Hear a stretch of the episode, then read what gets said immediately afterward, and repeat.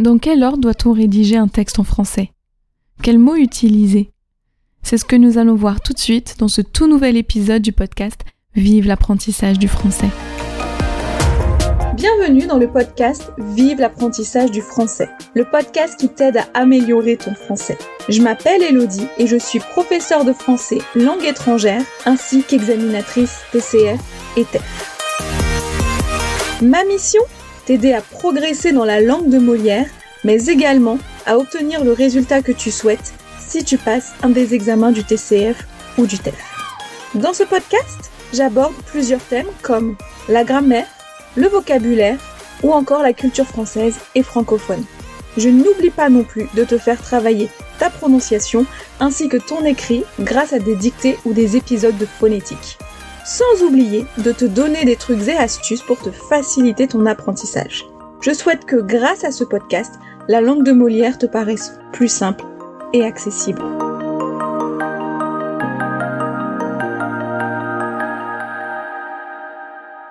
Bonjour à tous et bienvenue dans ce tout nouvel épisode du podcast Vive l'apprentissage du français.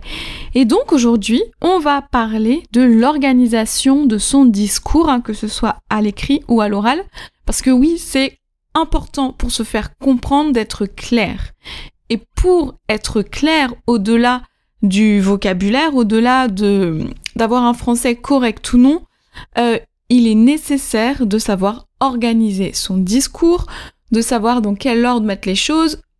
Et pour ça, pour pouvoir mettre ce qu'on veut dire dans un certain ordre, donc d'être, encore une fois, clair, il y a certains mots, il y a certains mots qu'il faut connaître pour pouvoir faire cette organisation et être le plus clair possible et ne pas partir dans tous les sens et que son interlocuteur se demande mais qu'est-ce qu'elle me raconte? Pas parce qu'il ne comprend pas votre français, mais tout simplement parce qu'il ne va pas comprendre euh, de quoi vous lui parlez dans le sens où vous allez lui parler du train que vous avez raté, puis de la promenade de votre chien, vous allez partir sur vos vacances de la semaine dernière, et, voilà. Et en fait, comme votre discours ne sera pas structuré, la personne ne vous comprendra pas.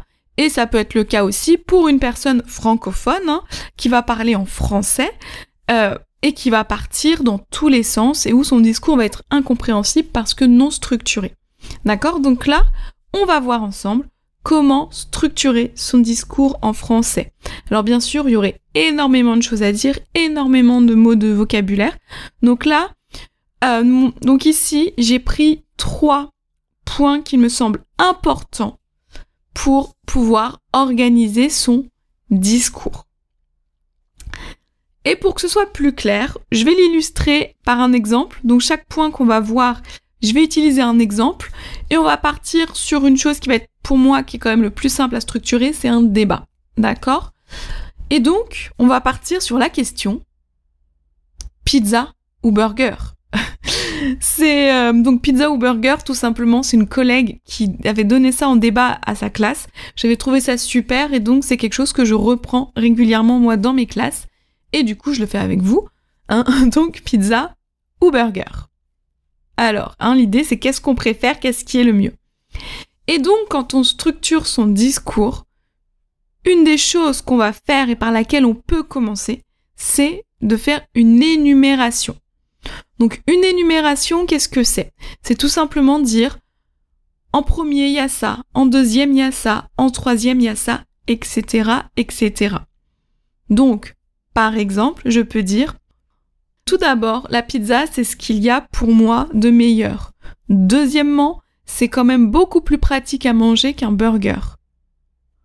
Et troisièmement, on peut vraiment mettre tout ce qu'on veut, faire tout ce qu'on veut avec une pizza. D'accord? Donc là, j'ai énuméré 1, 2, 3. Premièrement, deuxièmement, troisièmement. On peut avoir aussi, tout d'abord, tout d'abord, je tiens à dire que la pizza, c'est quand même bien meilleur que le burger. Ensuite, je dirais aussi que euh, la pizza, c'est beaucoup plus pratique à manger que le burger. Et enfin, donc là, on arrive au dernier point, hein, quand on utilise enfin et enfin, euh, sur une pizza, on peut mettre tout ce qu'on veut, alors que dans un burger, c'est plus compliqué.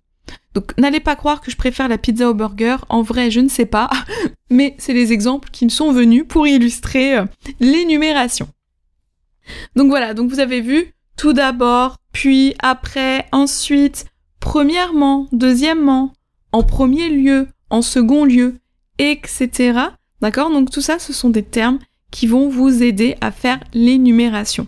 Et c'est important de les utiliser quand vous structurez votre discours et de ne pas arriver en disant non mais la pizza c'est meilleur et en plus c'est plus pratique et nanana.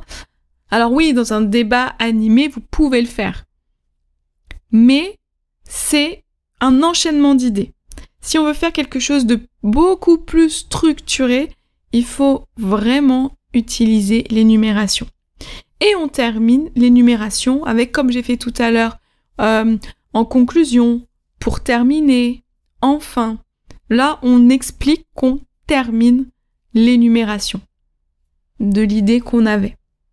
Ok, donc première chose, l'énumération. Deuxième chose, faire des sous-parties. Quand on structure un texte, on fait des sous-parties. Donc quand ce que j'appelle sous-parties, c'est par exemple, d'une part, le burger peut se manger avec les doigts et doit se manger avec les doigts. Et d'autre part, le burger, on l'accompagne toujours de frites. Et qu'est-ce qui est meilleur que des frites? D'accord? D'une part, d'autre part. Là, je ne suis pas en train de faire une énumération, je dis pas premièrement, deuxièmement, non. C'est d'une part, il y a ci et d'autre part, il y a ça. Ça va ensemble. Ils sont deux.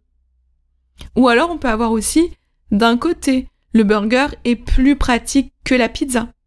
Et d'un autre côté, le burger se mange avec les doigts. Un vrai mangeur de burger va le manger avec ses doigts. Par exemple. D'accord Donc là, je fais des sous-parties. Et ça, ça marche par couple. Autant l'énumération, on peut avoir premièrement, deuxièmement, troisièmement, quatrièmement, etc. Autant les sous-parties, ça marche par couple. On ne peut pas les séparer. D'accord Donc si on a d'une part, on va avoir d'autre part quelque ailleurs. Si on a d'un côté, on va avoir d'un autre côté ailleurs. On peut avoir aussi, par exemple, ou bien, ou bien. On peut manger euh, la pizza avec les doigts, ou bien on peut manger la pizza avec euh, un couteau et une fourchette. On a le choix. Par exemple. D'accord? Donc là, ça marche par paire. Alors que pour énumérer, premièrement, il faut qu'on ait un deuxièmement. On peut avoir un troisièmement, un quatrièmement, mais il faut minimum un deuxièmement. Tout d'abord, ensuite, après, on peut en avoir plusieurs, mais il en faut au moins deux. Alors que les sous-parties, ça fonctionne par deux. D'accord? Donc je répète, parce que ça c'est très important et c'est une erreur que je vois régulièrement dans les productions écrites de mes étudiants. C'est que quand on énumère, quand on fait des sous-parties, il faut qu'il y ait au moins l'autre, l'autre part dans le texte. Quand je dis l'autre part, c'est, encore une fois, premièrement, il faut qu'il y ait un deuxièmement quelque part. C'est obligé. Un troisièmement, c'est possible, mais ce n'est pas obligatoire. Il faut au moins un deuxièmement. Il faut le couple. D'accord? Premièrement, deuxièmement, ils sont en couple. Premièrement, deuxièmement, ils peuvent faire des bébés. Donc s'ils font des bébés, on a un troisièmement, un quatrièmement, etc., etc.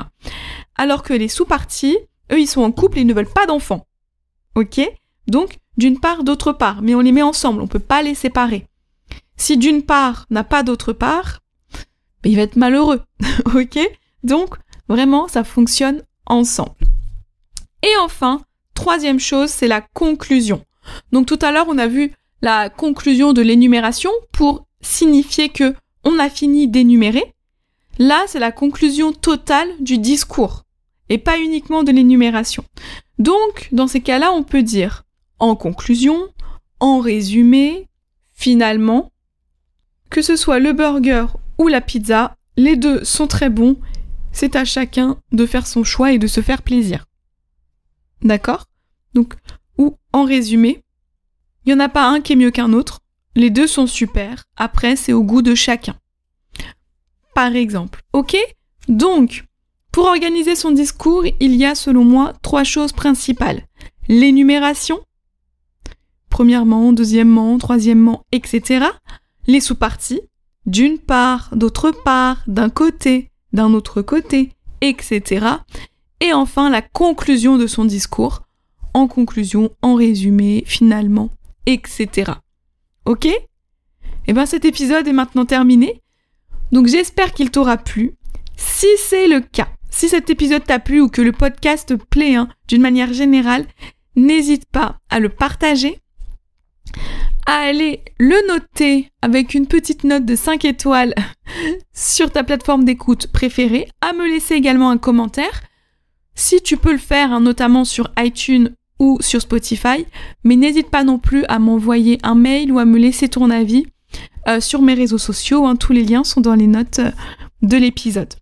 Je te rappelle également que tu as accès euh, à un e-book qui t'aide, qui va te donner 30 idées d'outils pour t'aider dans ton apprentissage du français, ainsi qu'à une carte des temps du français. Pareil, tous les liens sont dans les notes de l'épisode. N'oublie pas non plus la conversation Zoom du lundi. Donc c'est une conversation de 30 minutes qui a lieu donc de 20h45 à 21h15 heure française. Attention d'ailleurs là nous avons changé d'heure hein, en France et en Europe. Euh, donc on a changé d'heure. Donc faites attention à ça, hein, au décalage euh, horaire. Et donc bah, je pense que je n'ai rien oublié, que j'ai tout dit. Et donc il ne me reste plus qu'à te souhaiter une excellente journée, soirée, après-midi, nuit, matinée, en fonction de ton heure d'écoute. Et je te donne rendez-vous la semaine prochaine dans un tout nouvel épisode dans lequel nous parlerons de la forme passive.